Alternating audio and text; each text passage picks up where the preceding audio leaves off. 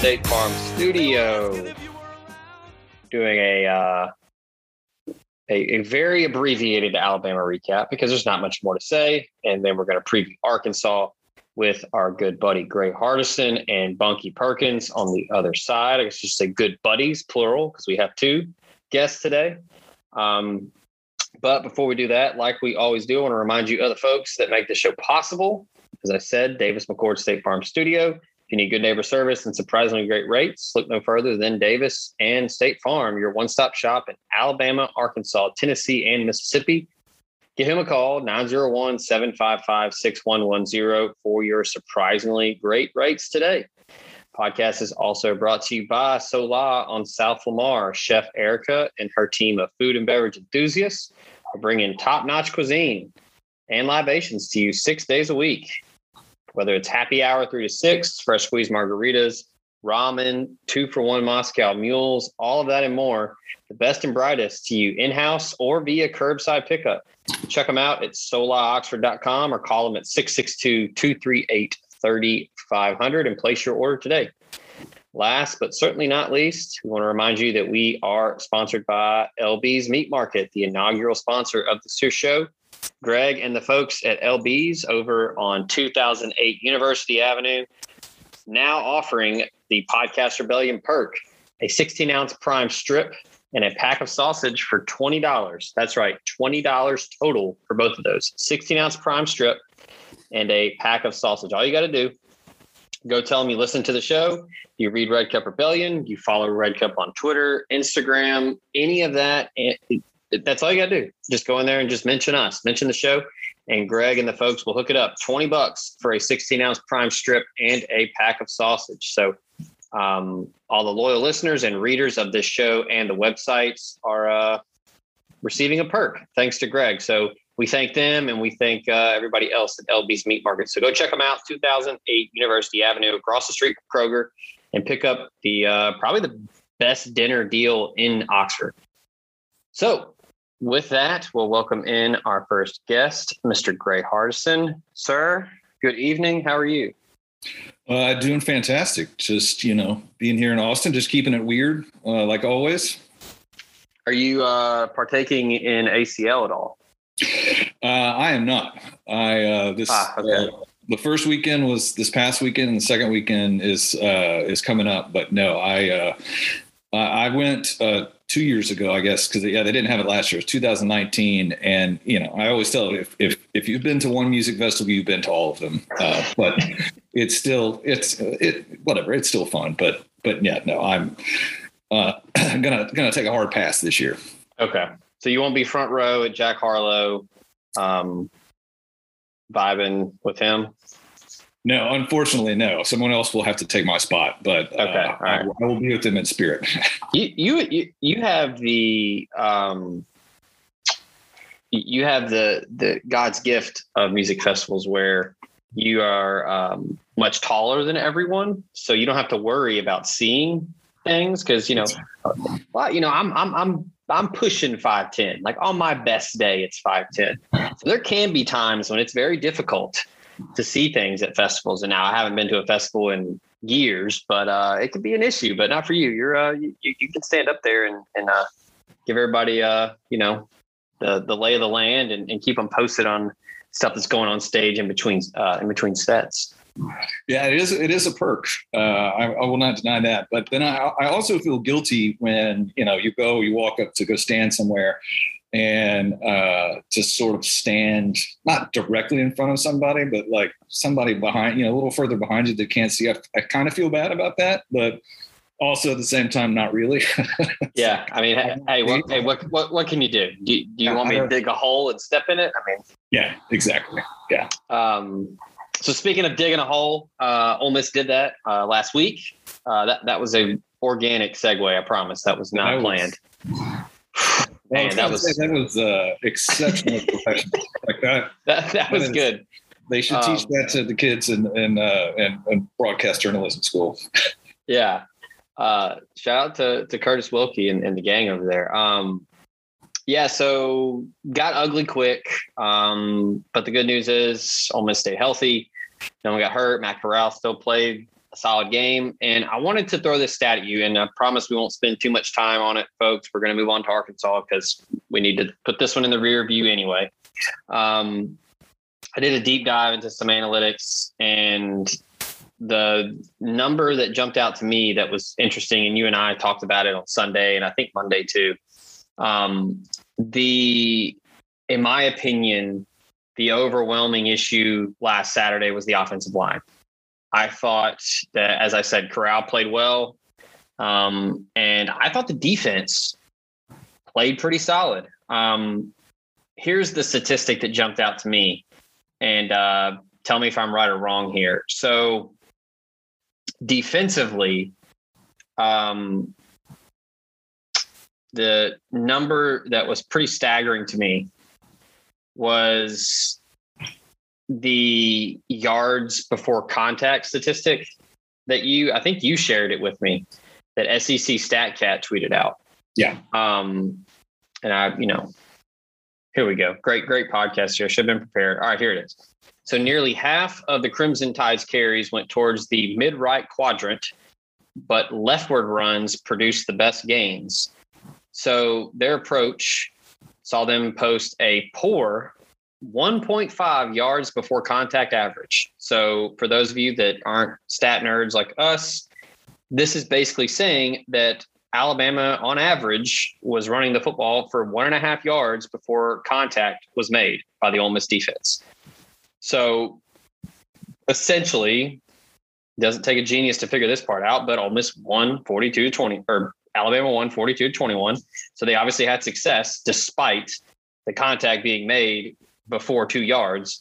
So Brian Robinson and the rest of the crew with Alabama broke 17 tackles and had a 3.2 yards after contact average and a 57.8% success rate. So my takeaway from this game, the offensive line just got whipped. I think the offensive lineman would tell you that. I think Jake Thornton would tell you that. I think everybody in the Ole Miss building would tell you that they agree. I think the plan, and you and I talked about this, and I'm sure you'll expound on it the plan that DJ Durkin and Chris Partridge laid out was executed. They just didn't make the tackle.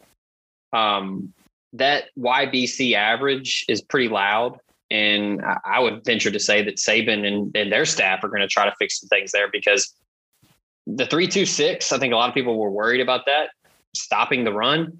They didn't stop the run very well. I mean, Alabama ran for, I can't remember the number, but I mean, they, they didn't run for 400 or anything, but Ole Miss was in position to make the plays. They just didn't do it. Yeah, absolutely. Yeah, I yeah, I agree. Like they, I mean, you can watch plenty of the highlights. There were guys there that that you know met him just beyond the line of scrimmage and got a hand on him, or or or Robinson just ran through them or drug a couple guys with him. Like it, to me, it was not a question of of scheme or, or or anything like that. It's basically there were guys there and they didn't make plays. Now at that point, it comes down to uh, I, uh, Robin, Robinson was a five star, right? I'm assuming everybody for Alabama is a five star. Uh, I I can do a quick check. I believe you're right. He, he he's probably like a, a 5.9 four star. Yeah, at the so, lowest. Yeah. Yep, yeah. 5.9. He was top 100 player.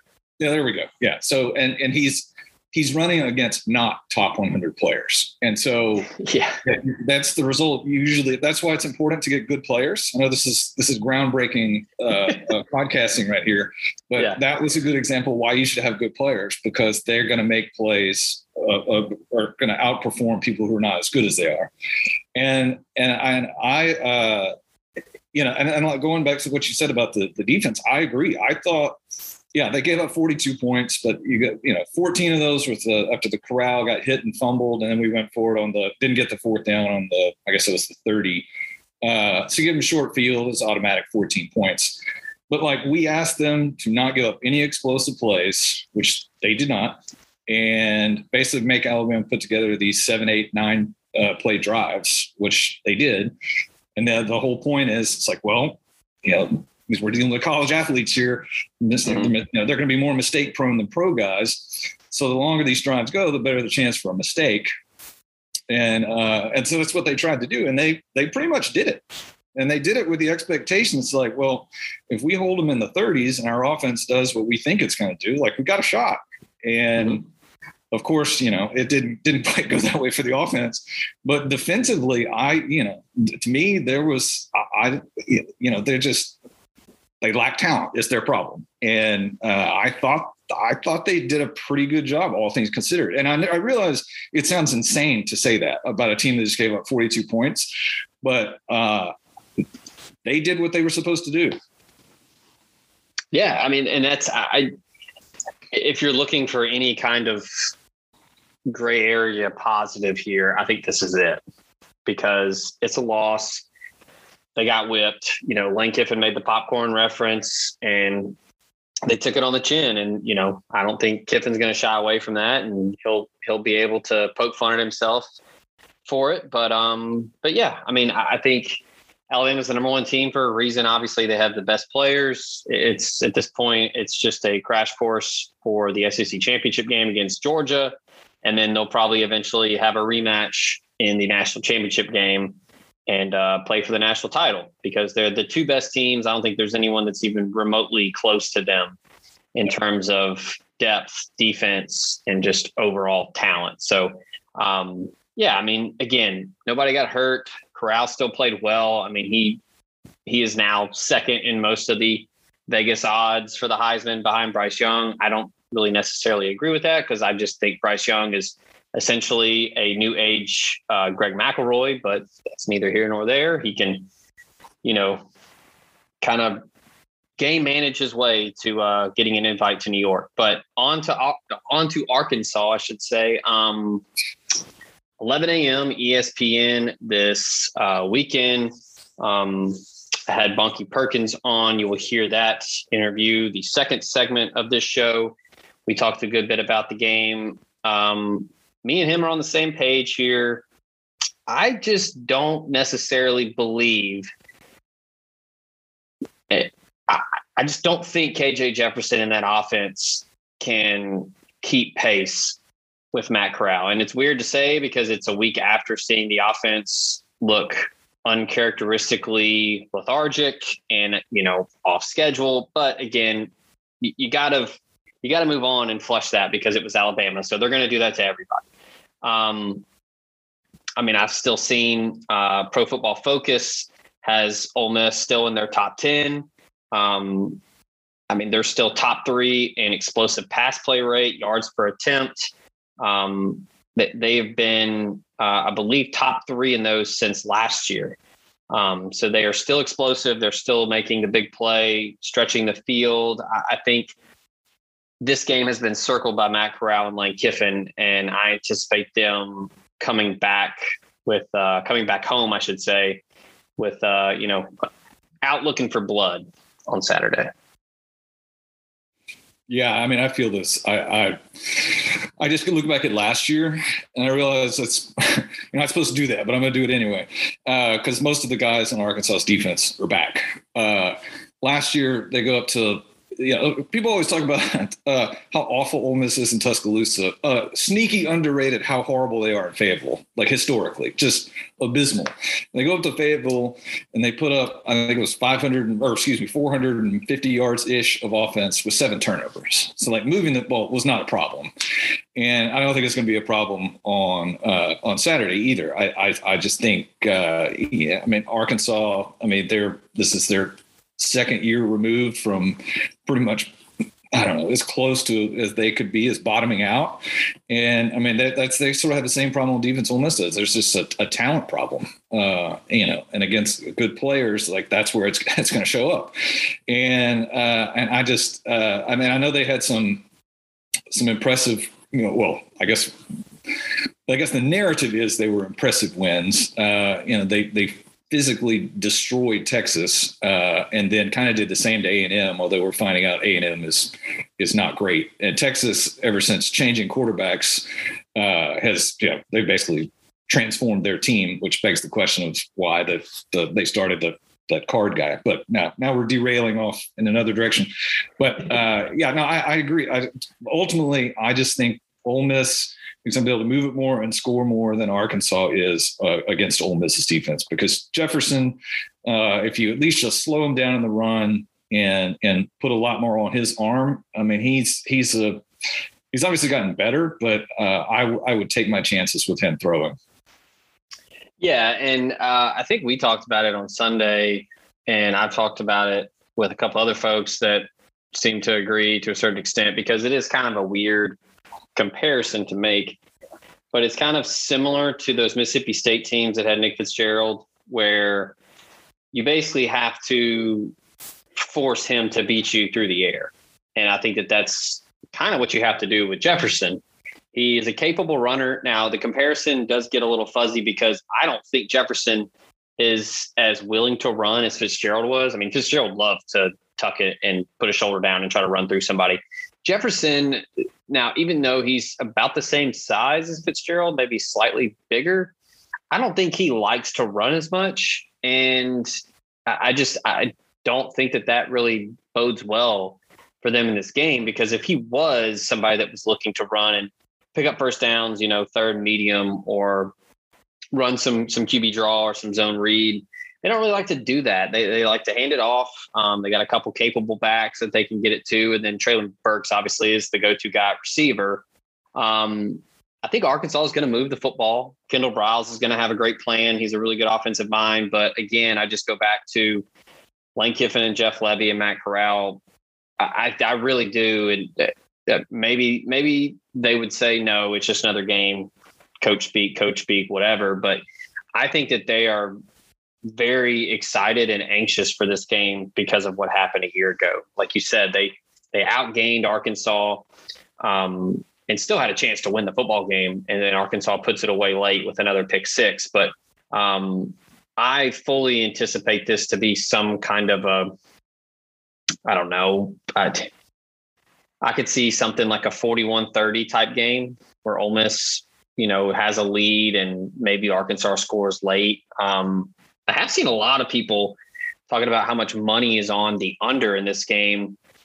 Maybe, but I, feel like both teams are going to score enough to hit the over. But yeah, I just I, don't really see how Arkansas can keep pace. I think they're going to have a decent defensive plan. They have a ton of guys back with the extra year, the super seniors from that defense a year ago. But I don't know. I feel like and this isn't like wishful thinking or this is an Ole Miss podcast, so we're trying to speak it into existence. But everything that Matt Corral has shown this year has shown that he has matured from last year to this year and is going to be pretty methodical with going through progressions. And he's not going to try to force it like he did a year ago. Yeah, no, I agree, and that's and this is jumping back to the Alabama game. Post game comments from Kiffin.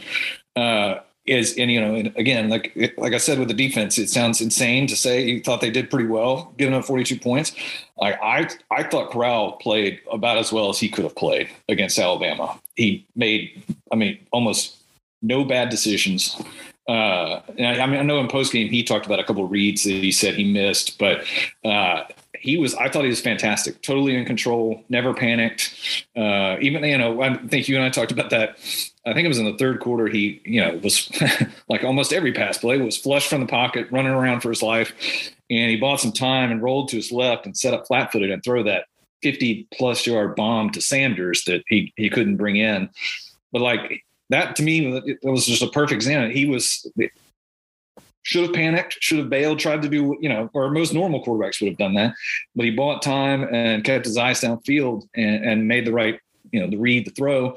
And I think that just shows what he is now. Like, I don't think he's, he's, uh, you know, as willing to, to, you know, because he does have the, the, the generational arm that, that can make every throw. And I don't, but I don't think he's as willing to be like, hmm, you know, let's find out if I can make this uh, like he, you know, sometimes last year he just believed it's like, well, my arm is strong enough, I can throw it wherever, doesn't matter.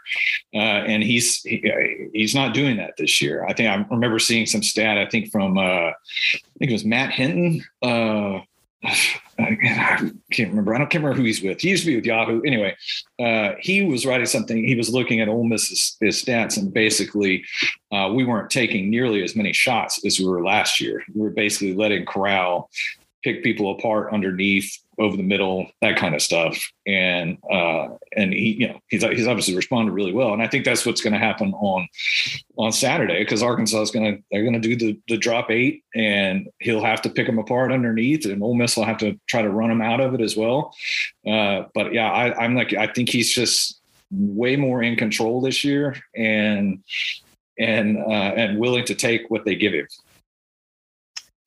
Yeah, and I, I'm with you. And then I also think that, and we we talk about this a lot, but as much fanfare as Corral gets, and for good reason because of what he did last year and what he's done so far in 2021, the offense is predicated by the run. They love to set up the pass with the run game. The power, the, the spread power run scheme is still the bread and butter of this offense. They just got behind schedule very quickly in that Alabama game and had to shift to throwing the football more and more. But I think they're going to really try to get back to that run game. They're going to, I, I honestly think they're going to challenge the offensive line. I'm sure they had some, some very, very, very intense meetings this week, uh, going through film, getting, uh, getting scolded. I um, hope there was a, I hope there was a lot of hollering and laser pointing, you know? Yeah um, you know, I'm, I'm respectful of all religions, so I don't want to say come to Jesus moment because you know whoever your God is out there, um, I'll you know respect to that. But yeah, I mean, I'm sure um, Kiffin and Lebby and Jake Thornton, the offensive line coach, are going to challenge those guys up front. Like, hey, like that's that's not who we are. We're going to be better. We're going to run the football, and I think they're going to they're going to try to challenge Arkansas, and I think they're going to try to get back to what they do best, and that's inside outside runs, stretching the field horizontally and using their speed with Ealy and Parrish, and then really punching you in the throat with Snoop Conner in short yardage and goal line situations. And then that's just going to just naturally open things up with Dontario Drummond in the slot, Braylon Sanders on the outside. And then somebody's got to step up for Jonathan Mingo. He's, you know, kind of a question mark. They don't really know what they're going to do. I don't think there's been any confirmed report on the injury. There's been rumors of a Jones fracture. There's been rumors that he's going to try to play through the pain and uh, put surgery off. I don't know. Um, there is a way around that if he really wants to tough it up, uh, toughen it up, and and you know you can wear a special cleat. Um, you, can try to fight through that. Um, there was one former Ole Miss receiver that did it in high school, but uh, as they say in the business, uh, he is built different. That is DK Metcalf. I don't think he has actual bones in his body. Um, so, so give him like a like a like an orthopedic cleat. yeah. So I think what you can do is you can put essentially like they'll form, get like a piece of metal or steel or something that kind of forms to the foot, and then they put it on the inside of the cleat mm. to help with the pressure and just help with, you know, getting stepped on or kicked or, you know, coming in and out of your breaks. Uh, I don't know if he's even going to try to play. I have no idea. But if Mingo doesn't play, and even if he does, he'll be limited just because of the pain. They got to find somebody else. I don't know if it's going to be Jahcour Pearson. Um, if it, I mean, I thought Jaden Jackson and Dannis Jackson played fine against Bama. Dannis had a really good catch near the goal line. He was close to getting in. And then um, Jaden Jackson did some nice things with some slip screens and whatnot, but they're I think they're going to try to get back to what they do best and challenge Arkansas up front because correct me if I'm wrong here, I feel like Arkansas really truly only has one legitimate guy up front on the defensive line that would give them issues. Uh, number 56, I believe his last name is Williams. Yeah, I think it's it's is it Trey Williams? I can't remember. He he uh yeah he's oh he's it's, the, oh it's Zach oh it's Zach Williams. Duh, should have known that. Oh, yeah, I don't know uh, why I said Trey. Uh, yeah, they got one guy that's really disruptive, and and then they have a whole bunch of people who are not Will Anderson, which is very good news for the Ole Miss yeah, they won't play Will Anderson anymore. Yeah, that's, that's good. good. That's good. They're they're interior offensive linemen who will like they even here we are on what is this Tuesday night, even as they close their eyes, they can still see him running by them. yeah. Um, so yeah, looking at their stats, so I guess there's two Williams. There's 55 and 56. There's Trey and Zach. Trey has four and a half tackles for loss and four sacks. Zach has three tackles for loss and one and a half sacks. So I think it was Trey is the one that yeah because I remember yeah because when I was watching uh, Georgia and Arkansas this weekend you know they were they were talking up Trey Williams and he he had played really well against uh, A and M although A and M's got a offensive line is, is pretty not great. Uh, mm-hmm. And and he Trey Williams found out what happens when you play against not Texas A&M's offensive line. yes, yes, it was uh, yeah, quite the awakening.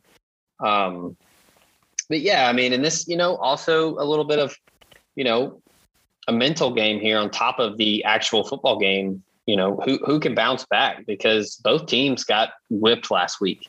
Um, I mean, Arkansas looked a little more helpless than Ole Miss did. They couldn't score against Georgia. Um, and I mean, they made Stetson Bennett look really good. Uh, and I know Georgia's defense is phenomenal. It's the best in the country, but they just weren't able to do anything. Um, so that that's going to be a mental thing. And it's back to back long road trips for this Arkansas team.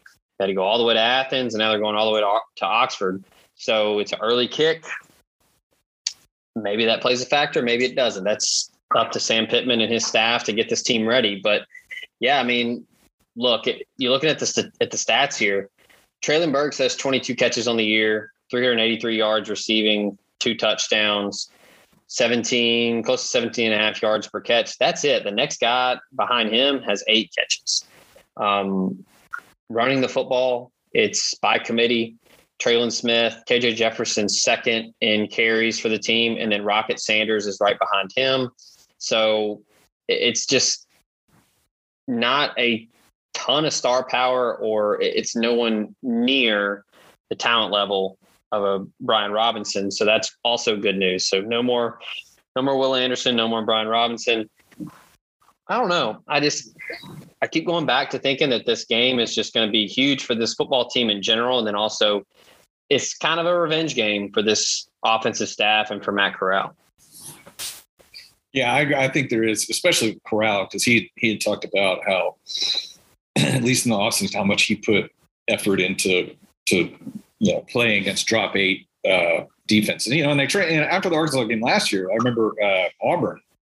I think we played them the very next week. They did it, and he you know didn't put up great numbers. We stayed in control, and but helped if we ran them out of the drop eight. Like that's the big. If you can just be like, okay, you're going to drop eight, all right, well then we're you know we're going to try to outblock you up front and, and establish make and establish the run and make you come out of it.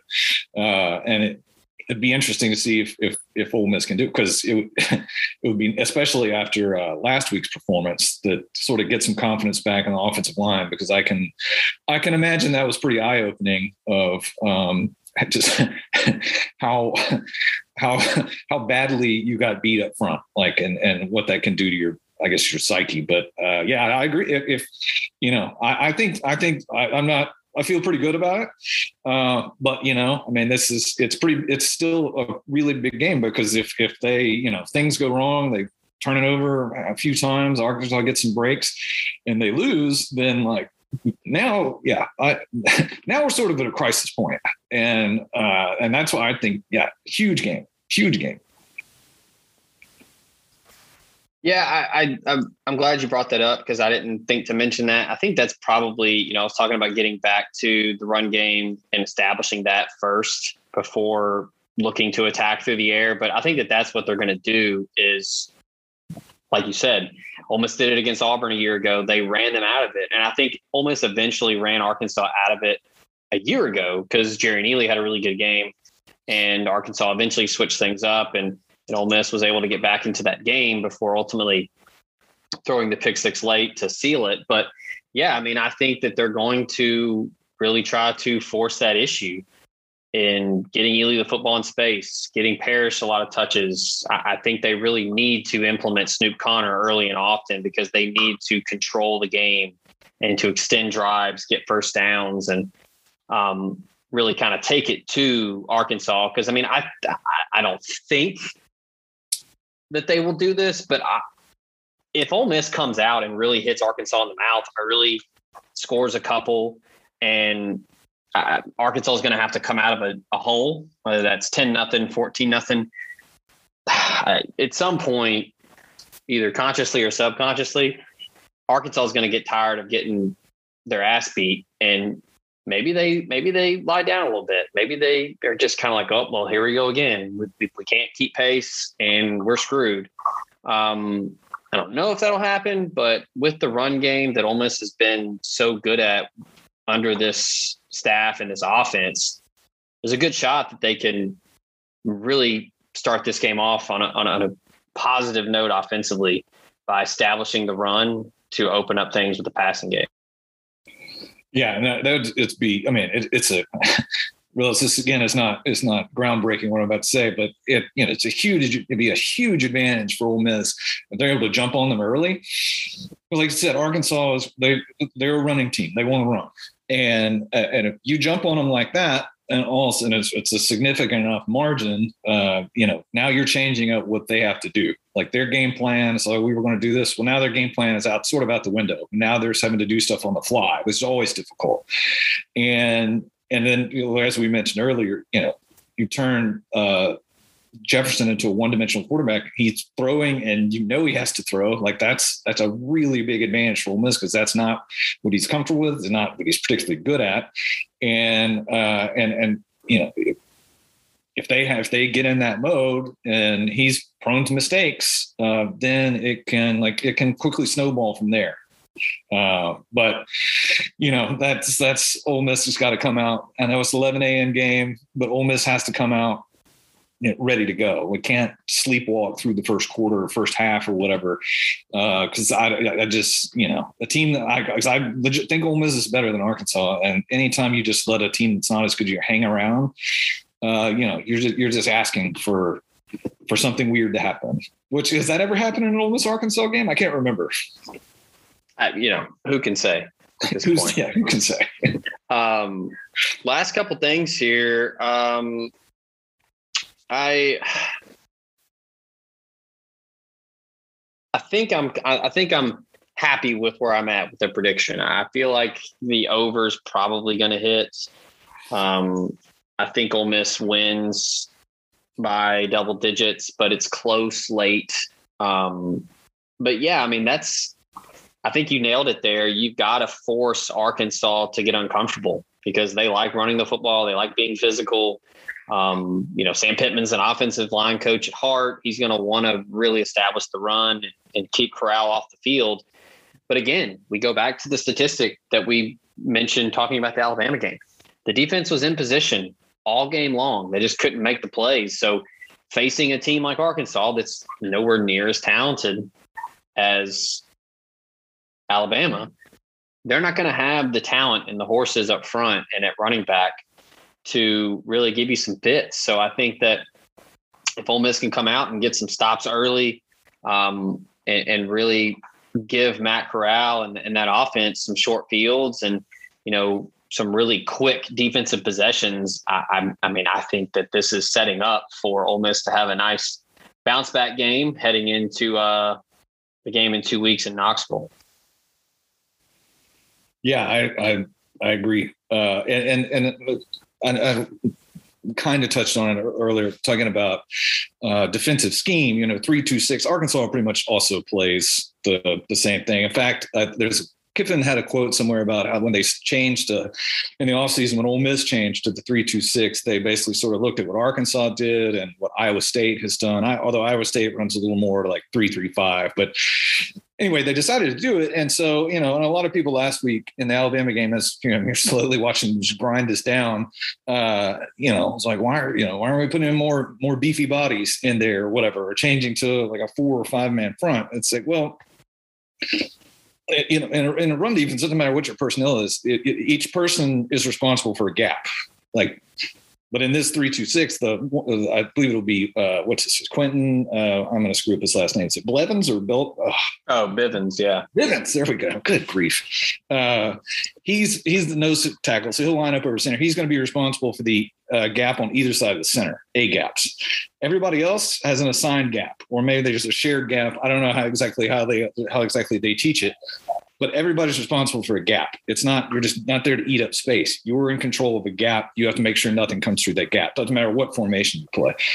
So like the gaps are all accounted for in this three two six. But instead of but I said like a linebacker a defensive lineman, they've got a safety or another linebacker they trust more than a, than a big body to, to fill the gap. Like that's that's what they're doing. They're not just it's not it's not just oh this idea of well they get bigger bodies out there that'll that'll stop it. It's like well no not really because they're basically saying we trust a smaller player to control this gap more than uh, an interior lineman or a defensive end or something like that. Like that's that's what they're doing. So it's not yeah.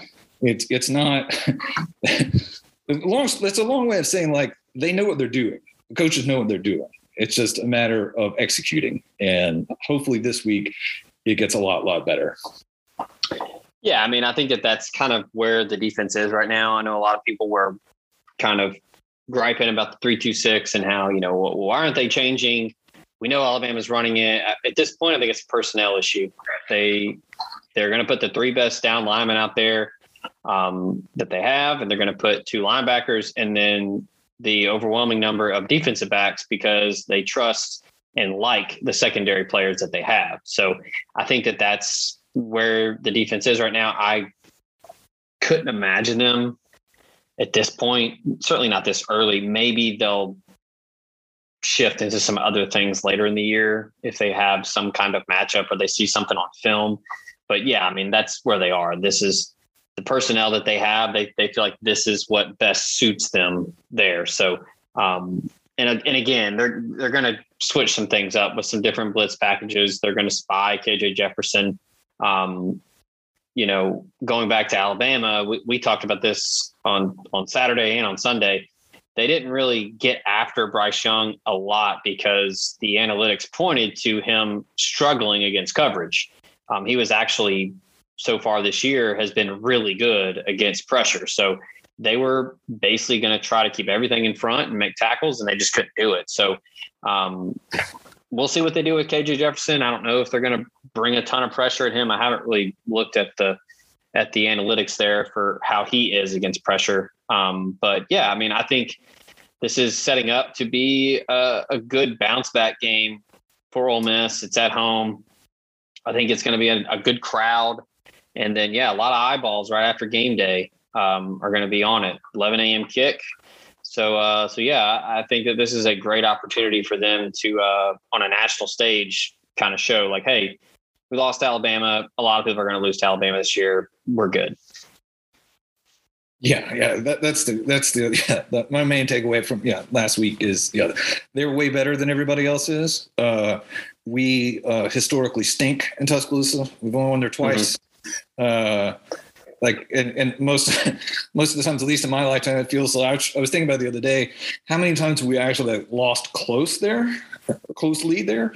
Uh and it's not many. Like blowout that's what happens when you go to tuscaloosa. Uh mm-hmm. so you know i mean yes it's obviously it's very disappointing because like i said i'm like you i thought i thought they had a legit chance to win. Um obviously that didn't happen but uh but you know if you told me before the year they're still staring down nine and three season, ten and two if they catch some breaks. Like I would, but yes, where can I sign up for that? That's what I want.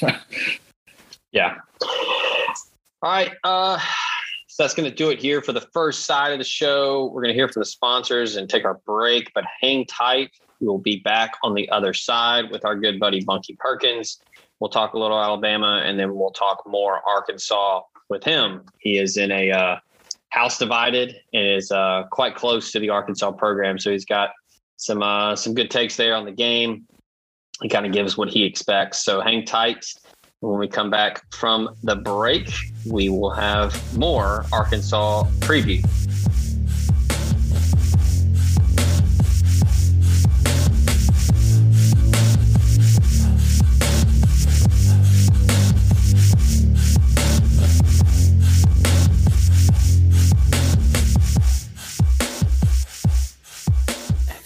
It's Zach again, Podcast Rebellion, to remind you of our lovely sponsors here at the show.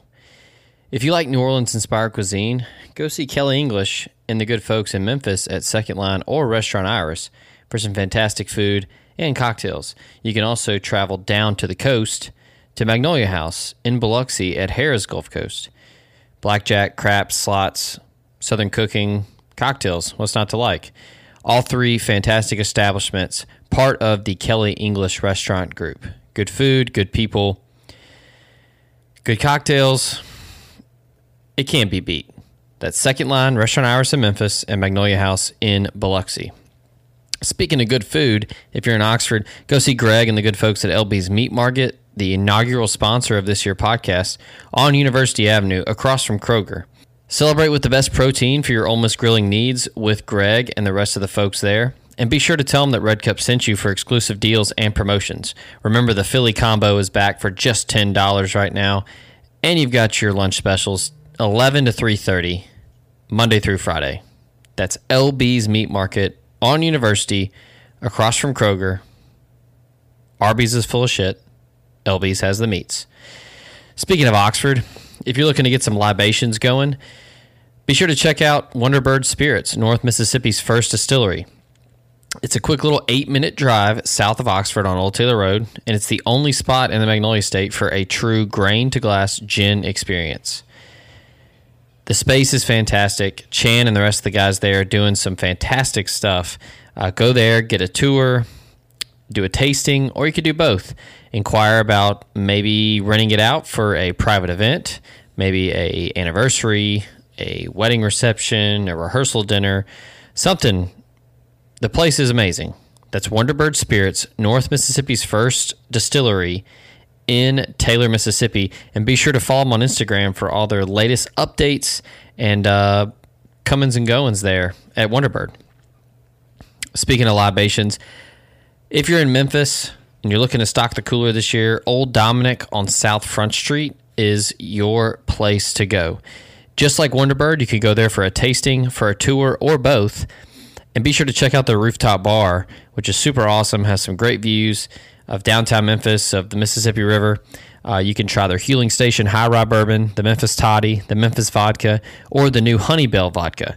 You can get it all there or at your local package store.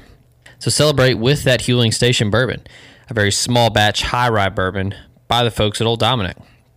It's a bold classic whiskey with notes of stone fruit, dark cherry, just the right amount of spice, and heritage that dates back to 1866. You can enjoy it neat or even in your favorite cocktail like an old fashioned. It's got a mash bill of 52% corn, 44% rye, and 4% malt. Huling Station stands alone in its category of high rye bourbons. So you could do that, or you can enjoy a quick taste of Memphis Toddy before the game this weekend, and then you can wind down with that Huling Station afterwards. So, like we always say, ask your pa- ask, ask your package store where you can find Huling Station by Old Dominick. and as always, OD encourages you to share sip responsibly. And last but certainly not least, if you're in the market for a new vehicle, make it a Clark Ford vehicle. Corey Clark and the rest of the folks in Amory, Mississippi on Highway 25 are committed to finding you a new vehicle today. Be sure to browse their inventory online, request more information about the vehicles, set up a test drive, and inquire about financing all online. If you want to do it a little old school, maybe uh, conversate via telephone, you can give them a call at 662 257 1900 and get in a new Ford today.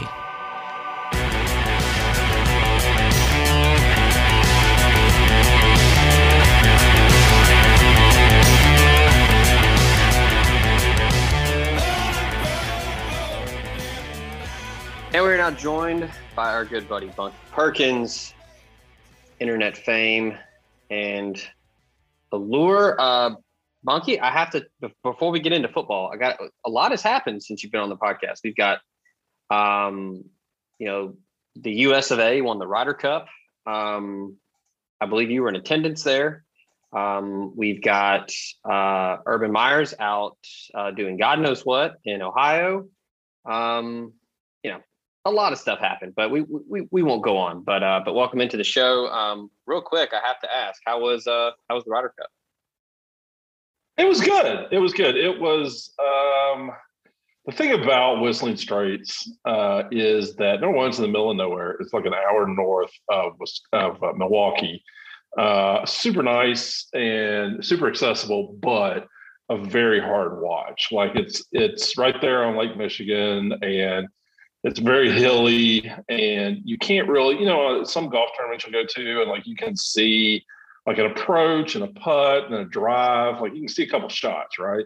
There was no mm-hmm. place on that golf course to sit and stand and watch more than one or two shots. And then it was super hard to follow a group because the walking out there was miserable. It was just so hard. I mean, it was mm-hmm. like if you're walking through the fairways, like players, it's a lot easier. But like when you're on the sides going up and down hills all day, it's pretty brutal. So I went uh, practice round Thursday, and then I went to the Friday uh, and lucked out with some tickets where I had a a, a box on 16. So kind of got to watch them play. Yeah, it was very nice. I got to watch them all play 16 and got to see like Justin Thomas made that putt uh, for Eagle uh, to take his match. I think they they tied it up with that Eagle, but uh, yeah, it was super fun. Um, I definitely want to go to another one where it's a different venue that like you can see more, mm-hmm. um, whether that's in Europe or, or here in the States. Like, well, Whistling Straits is just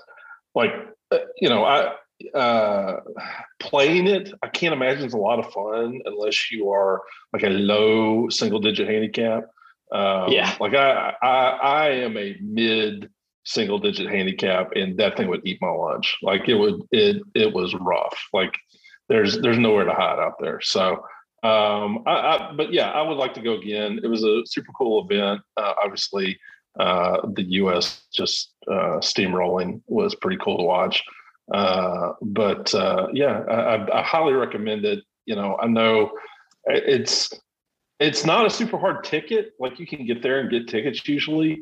Mm-hmm. Um, but if you if if you've got an opportunity, if there's one like within a decent drive or even a cheap flight, like try to make some time and go for at least a day because it's a cool experience. Yeah, I think, and it's the biggest asterisk ever because, as you know, tiny humans ruin everything when it comes to uh, doing adult things. Um, Correct. But I think we have it circled for either Adare Manor or Italy is the one that, like, that's like that's the uh, you don't look at a receipt ever trip where it's just like let's just go and do it. Um, yeah. So like so Rome can, will be awesome just because it's Rome will be awesome just because it's Rome, right? Yeah. Uh, it's a yeah, it's a very cool you know place to hold the Ryder Cup, and then Adare Manor is just awesome. It's not your typical Irish golf course, certainly. Uh, but that would be a very cool one too. Uh, I like you know, I like to say I like to say Adare Manor is like the Biltmore, but like on like HGH with a golf course. Yeah, it's very nice. Yeah, I mean, like going to Whistling Straits was not tough. Like we made a, it was a late decision. Like I, I got tickets late, and a buddy of mine and I flew. You know, it, it was like an hour and a half flight. Got a rent car in Milwaukee. Stayed in Milwaukee. It was super easy. Like. Mm-hmm. Uh, so I, I, would just, if it's ever in the States in a place where you can access it fairly cheaply, uh, I would highly recommend going just because it's a cool experience. And, and uh, at the very least, uh, as a dad, I get to wear my Ryder Cup swag for a whole year and make all the other dads envious. That's that's a big, yeah, exactly big feather in my cap. Yeah, and yeah, I was gonna say as we close here, move on to football. That if you can't go, the next best thing is you have a buddy that's there and they buy you some merch because yes, I, I bought several buddies merch. Uh, so if you see some suspect guys walking around Jackson, Mississippi in the next couple of weeks uh, with Ryder Cup merch, there's a good chance that I was the one that picked it up for them. So call call them on their BS. Yeah. Um, all right, we're not, we're not going to spend a lot of time on last week. Um, for those of you that either blacked out or uh, just were too nervous to watch, Ole Miss um, laid an egg in the first half ended up losing 42-21 to the Alabama Crimson Tide. Uh, just not a good day. Um, honestly, probably the only one that had a good day was probably Matt Corral. That was it. Everybody else um, probably tried to uh, forget it as quickly as possible. Corral probably did too, but he had a decent game. Um, if you're keeping up with the Heisman race, he didn't drop too far. He's just right behind Bryce Young now, so he can still hold serve and certainly get an invite. Um, he can definitely win it if he has a a, a nice finish to the season these final eight weeks. But um, just give me a couple thoughts on the game, and then we'll move on to Arkansas. Um, if if if we're you know as as two dads here talking sports, I was more disappointed than angry. I mean, I didn't expect much, honestly. And if you, you know, the feeling when uh, Alabama in 2014 when Alabama came to Ole Miss, like there was a palpable feeling that hey, we have a real chance here to mm-hmm. beat them. And then the next year going to Tuscaloosa, like you knew talent wise, while we didn't match up like across the board, obviously, because Alabama, you, I don't know how you can unless you're Clemson. Even then, it's, it's tough. But in strategic positions, we were either as good or better in, mm-hmm. in 20 in 2015. You, if, if being objective, you couldn't look at the two rosters this year between Alabama and Ole Miss and say, "Oh yeah, we have a, a puncher's chance." Number one, because you know Ole Miss has only won in Tuscaloosa twice. Number two, very few teams win twice in Tuscaloosa in the same decade. I think LSU and maybe oh, it's not Auburn. I think it's LSU and one other team. I can't remember who, but it, it happens very rarely. Number mm-hmm. two, like offensively, we had a puncher's chance because offensively we did match up. We have we have one of the best quarterbacks in the country. We've got great receivers, great running backs, a serviceable offensive line, and so you know you thought we had a chance, but defensively, even though we're improved, like especially playing with a three man front, which is what we're going to play with this year, and for the most part because we're playing a bunch of spread teams. Alabama, who has kind of the spread obviously in the last several years, they just looked at that and said, "We're just going to run it between the tackles and just bludgeon them. And that's exactly what happened. It's because we don't have a talent up front. And and that's just the the I mean what that's just what happened. There were no big plays on Alabama side. They just methodically beat us up up front. And you know the only chance we had was to get it into a shootout, maybe get a stop, kind of like last year, if we'd gotten a stop or two, there's a very good chance we might have beaten Alabama. This year, we didn't get those stops when we needed it, and we didn't have the offensive execution when we needed it. Obviously, we went on fourth down a bunch, uh, and those were the right plays. Like mathematically, you had to do that. Those are that's your only chance to win. If you kick field goals there or punt there, what you're just staving off the inevitable. Like you yeah. lose by 20 instead of 24. Like it doesn't what's that matter at that point? So it just didn't work out. I mean, you know, I, I think we've still got a lot of football ahead of us. Uh, clearly, the SEC outside of Alabama and Georgia is very gettable. Uh, mm-hmm. I think every team on on Ole Miss's schedule the rest of the way is beatable. Uh, and so, yeah, if we finish strong, who's to say what happens in the Heisman race? And who's to say what happens uh, with the rest of the SEC West? So, um, I wasn't super down because, like, I think there's a lot of a lot of opportunities still left for the team who to have. I mean, when you looked at this, I mean, you looked at the schedule at the beginning of the year, I think eight wins was probably a good year. Uh, mm-hmm. I still think that's very possible. I think over eight wins is possible. Uh, I would say anything under eight wins is a little disappointing, and I think I think we can get there. Yeah, if you look at the um, ESPN's Football Power Index, um, which is not always super reliable, but they factor in a lot of numbers, a lot of analytics, and at this point, they have a large enough sample size to be somewhat accurate. But um, they have Ole Miss predicted to win every game from here on out, outside of Auburn, which fair. Um, I'm still not sure what Auburn is. They beat LSU last week. Bo Nix kind of had a, I don't even know what you call it, just a you know, just a phoenix rising from the ashes type game where he lost his job a week before against Georgia State. Then he plays out of his mind. LSU's in trouble. Um, but I'm cool with with that. They're a 55% chance of a loss there per ESPN's FPI, and Ole Miss never plays well in the plains, so that's fair. Um, but predicted to win everything else. Um, and last thing on Alabama, if you're going to take any positive, you're going to take any solace from that game SEC StatCat on Twitter, great account. You should follow it. A lot of good stuff. Um, look, the game was lost in the trenches on the offensive side. Like you mentioned, you had to get it to a shootout. You had to score. Ole Miss's offensive line just got whipped. The defensive side of the football, actually, when you look at the statistics, and this isn't a, oh, well, if they made a couple here and there, no, they were still getting beat.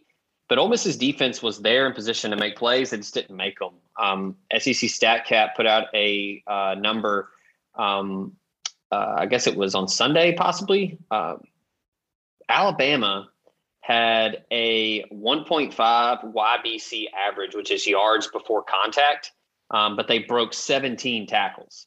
So that statistic is essentially saying Ole Miss was in position right there at the line of scrimmage, just couldn't make the play. So the three-two-six, it's a gamble, especially against a team like that that has a running back like Brian Robinson. But they were in position to make the plays, just didn't make them. So um, that afforded Alabama a 57.8% success rate when running the football. Um, so if you're going to take any kind of positive outside of Corral still having a good game, not turning the, you know, not throwing an interception, he had the one fumble, but uh, the defense was there. Um, looking ahead to, to Arkansas, um, we obviously know what happened last year. Matt Corral, terrible game threw six interceptions. They kind of had that, you know, moment in the season where Corral kind of freaked out, was trying to do too much. Um, Ole Miss still outgained Arkansas 442 to 394. The difference turnovers. Ole Miss turned it over seven times. Um, Arkansas had two pick sixes, and uh, they just could never, you know, cut it to 20, uh, 26 21 late in the fourth, and then um, had the pick six to seal it. So with the turnovers, Ole Miss was still in position to win the football game. So looking ahead to this year, both teams coming off just absolute thrashings against two of the best teams, probably the two best teams in the country. Um, and I don't think it's particularly close. But what's your feel for this game? Um, Ole Miss coming back home, both teams licking their wounds. What's your early feel as we record this on Tuesday? I just don't think Arkansas is going to be able to keep up offensively. Like, I think exactly, you know, everybody wants to point. Anytime you sing any praises of Matt Corral in the earshot of Arkansas uh, fans, the minute they're going to say something about the six interceptions, which, okay, fair. But you know what? He, we all won that game and he still threw six picks.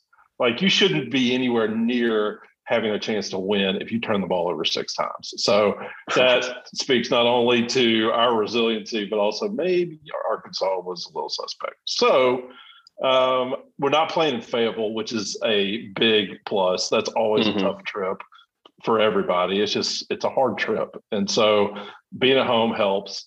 Uh, offensively, um, I think we're going to be much better. Uh, I think Corral, obviously, th- this game last year uh, is still very fresh in his mind. There, Arkansas is going to do a lot of the same things. I would assume a lot of what we do right now, which is basically pretty small up front, and then just keep everybody back and keep it all in front of you, right? Mm-hmm. And yeah. so Matt has to make the throws uh, that are necessary, and I think Kiffin's going to put him in that position to uh, make a lot of those throws. And I certainly, if if both defenses are playing that same style, uh, I cert- and obviously the offensive coordinators, uh, uh, like not only being uh, their their schemes are related, they're also related. Uh, they're you know um, uh, like family wise, uh, they're married into each other, and yeah. uh, I think that um, I would trust Matt Corral a whole more against that scheme than I would KJ Jefferson. And KJ Jefferson's played really well. Now he's run basically a, a, lot of his mistakes have been avoided when throwing the football because he can run and he has, and he's pretty much Arkansas's number one rusher. I think statistically he's probably second, but like he's option A most times. He's you know, uh, and so I don't think Arkansas's got one good very good wide receiver. Uh, they've got obviously KJ Jefferson's playing much better this year than in the past because he's older, he's got more experience. But mm-hmm. I, I, just can't see, I can't see Ole Miss making the same mistakes they did last year with a quarterback who has learned from those mistakes, has proven it. Week, and I, I just feel like we're going to outscore them more than anything. I think defense will be fine. Uh, nobody on Arkansas's offense scares, should scare us. Like mm-hmm. They don't have any kind of major game breakers. They run by committee. They have one good wide receiver. Um, they have a a dual threat quarterback. That that's probably the most dangerous part of their game. And then defensively, Arkansas is at the very least more experienced. Uh, they've got a lot of guys who've played a lot of snaps for them. Um, I don't know if that's good or bad sometimes, but uh, you know they've got like uh, Hayden Henry, who of course is Hunter Henry's brother, um, and you know how how those uh, games with the Henry involved usually go. Uh, Bumper Pool, Grant Morgan, like guys who have played a lot of snaps for them. So um, they've got a lot more experience, at least up front. But like I would expect, my guess. So if you're gonna play that three, uh, was it three eight basically defense? It's mm-hmm. broken out a little different than that, I think. But yeah, three, basically two, a three eight. Basically. You get yeah, you got eight guys in the in the secondary. Like, why wouldn't we take the same approach that Alabama just took with us? We have arguably the best running game in the SEC, like up and down. We have three running backs that anybody in the SEC would covet as a somebody they'd want on their team to carry the ball for them. And so let's just run it the way that we just got run on. We are, you hear on these telecasts all the time, oh, well, Ole Miss, I know they put all these gaudy stats up, but they're a running football team and they set up their entire passing game by the run. Okay, let's run it. Like you saw even in the Alabama game in the second half, we started to have success running the ball and that kind of opened everything up. Now it was way past like the point of no return at that point, but yeah. um, I think that's what we're going to do. We that's what we should do. Uh, so I'm I'm going in pretty confident. I obviously I have personally a very uh, uh, a lot of interest in this game. Being married to an Arkansas alum, spending way more time than I'm comfortable with in Fayetteville, Arkansas, and so um, yeah, I will not be there this weekend, but I will be there in spirit, and I think we'll uh, I think Ole Miss will probably pull it out by at least ten points.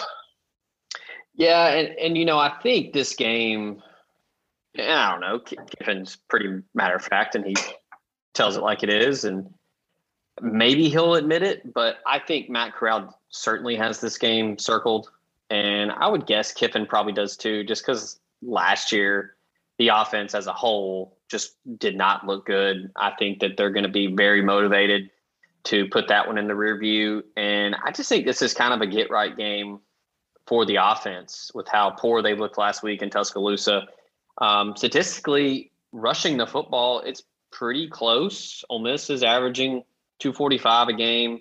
Arkansas is right at 224. But passing is where the difference is here. I mean, Ole Miss is well over 300 yards. Arkansas is under 200. KJ Jefferson is extremely limited throwing the football. Um, I, am very curious to see how Kendall Briles handles this game. Is he going to try to play keep away like Alabama did?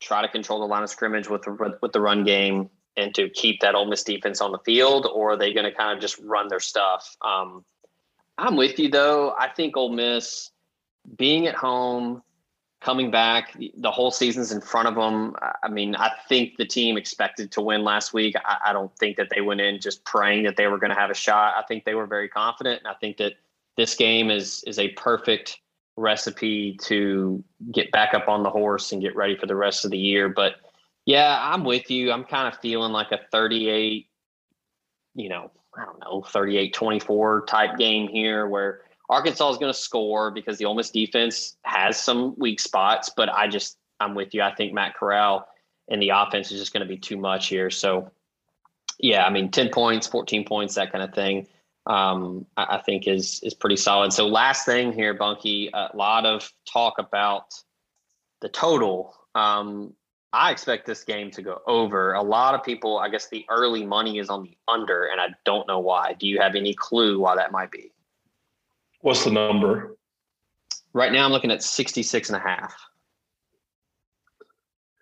I mean, that's a lot. I, I, I, I think maybe the assumption is that Arkansas can't score that much. Um, yeah, and, I think Ole Miss. Guess, and I guess the prediction I just laid out there would hit the under because I said 38 20. Um, yeah, I mean, if you, I mean, maybe Arkansas gets a late score to make it look closer than it is, but yeah, that's that's interesting. I think the statistic was um, Chase Parham and Neal McCready of Rebel Grove were talking about it yesterday. I think he said like close to 99% of the money is on the under, which is fascinating because Ole Miss, you yeah. know, as, as we scary. know, yeah, as we know, they have, uh, you know, a tendency to really put up a lot of points. I mean, last week was the you know 21 was the least amount since you know the Outback Bowl. Since then, it's been 43, 54, and then 61. So um, should be a fun one. 11 a.m. ESPN right after game day. Uh, yeah, I'm with you. I won't be there. I'll be there in spirit watching this one. But um, so last thing here, Bunky, do you have any reason to believe that uh, that Alabama and Georgia are not going to play each other for the national championship? I mean, nothing has shown me that, especially last week, that that's going to be anything other than the truth. Uh, the only other team I can even think of would be Oklahoma, and like Oklahoma look great at all. Like, but maybe they're just going to sleepwalk through the whole Big Twelve. This this week will tell us all we need to know about Oklahoma because I think Texas yeah. will give them all they want. Uh, if they come out of that with a win, like I don't see anybody else in the Big 12 beating them. They made it past that tricky Kansas State game that always kind of trips them up where they have to go to Manhattan and then play. And so they've won that game. Uh, if they win Texas, I think they'll probably run the table. And so they're the only other team that like will be undefeated, I think, by the time that we get to the playoffs, but they don't have the horses that uh, yeah. Georgia and especially Alabama does. Like Alabama's got it on both sides of the football, right? Uh, Georgia has it on one side for sure, and kind of on the other. Um, I mean, there's uh, uh, until they get their their starting quarterback back, it's just like mm, I don't know, maybe. Uh, so we'll see, but yeah, I, I can't. I, yeah. it, I haven't watched every game, but I've watched enough to tell that Alabama and Georgia are the two best teams. Yeah, as of now, I don't have much faith in Stetson Bennett beating Alabama. So um, all right. Well, Bunky, we appreciate you as always. Thanks for joining. Thanks to you, the listener, for tuning in. We'll have our gambling episode later this week for, um, I guess we already in week six. Is it week six or week five? It's got to be week six, right? Uh, yeah, week six. So what are we, three months? Yeah. Yeah, we're already halfway through. So um, thanks to Bunky. Thanks to the sponsors. Thanks to you, the listener, for tuning in. That's going to do it for Podcast Rebellion. Make sure to stay locked in at redcuprebellion.com. We'll have lots of coverage up into uh, up until the game, I should say, on Saturday at 11 a.m. ESPN. So for Bunky over there, for Gray Hardison, I'm Zach Berry. This has been Podcast Rebellion. Thank y'all for listening. We out.